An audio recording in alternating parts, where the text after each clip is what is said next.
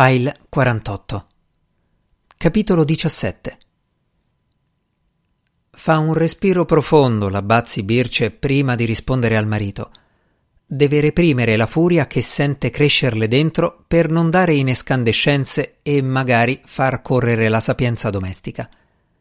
Ma piano piano ha alzato e infine puntato le canne del naso mentre il Prinivelli termina di enunciare la pensata geniale che era la seguente. Visto che lì, nel loro appartamento, avevano una stanza vuota, quella dei bambini che non volevano, quella degli ospiti che non avevano mai avuto, Bazzi Birce aveva cominciato a corrucciare le labbra, il naso è già storto di suo.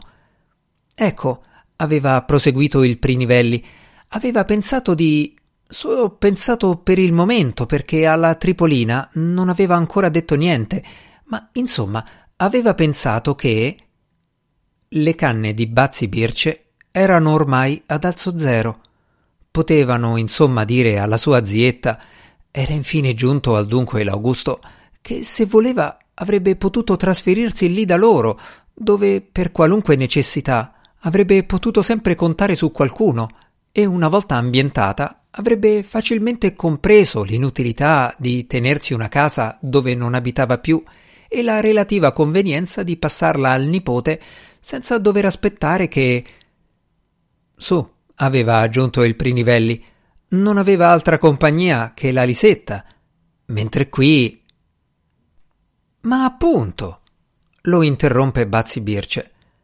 Abbassa le canne del naso, pensa che sia meglio così. Meglio fare la moglie pietosa, la donna che arriva là dove gli uomini non riescono. È che l'idea di avere tra i piedi per casa dalla mattina alla sera la tripolina non riesce nemmeno a contemplarla. Così, invece di chiedere all'Augusto se per caso è diventato cretino tutto a un colpo, se gli ha dato di volta il cervello, morgnina, morgnina, gli dice, ma ci hai pensato? Ci hai pensato bene? L'Augusto fa cenno di sì. Lei dice io credo di no.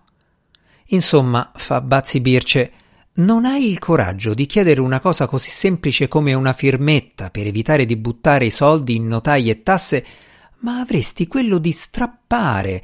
Le labbra della Birce sono in grado di parlare in maiuscolo, strappare una donna dalla casa dove ha sempre abitato, portarla via dal mondo dove ha le sue abitudini strapparla dall'unica amica che ormai le rimane, metterla in una condizione del tutto nuova, dentro quattro mura, quelle della stanzetta dove starebbe per lo più in solitudine, visto che lui lavora e lei ha comunque il suo da fare e non può certo starle sempre dietro. L'Augusto è un po' in vergogna, perché la Birce ha parlato con il tono di una candela votiva e si è sentito come se la moglie fosse più affezionata di lui alla povera Tripolina. Bazzi Birce comprende di averlo messo nell'angolo con la sua sparata, decide di approfittarne. Se tanto mi dà tanto, se quella è la sua idea, non è meglio allora proporre alla Tripolina di andare in un posto dove sarebbe controllata, accudita, coccolata dalla mattina alla sera senza dover abbandonare il paese. Non c'è forse a Bellano una bella, moderna casa di riposo gestita da gentilissime suore? L'Augusto non sa cosa rispondere. Balbetta che di infilare la tripolina all'ospizio non ci ha mai pensato, che gli sembra una cattiveria dopo tutto quello che ha fatto per lui, e poi a quanto ne sa l'ospizio è sempre pieno, e in più gira voce che ci vogliono delle conoscenze, agganci, insomma, per ottenere un posto.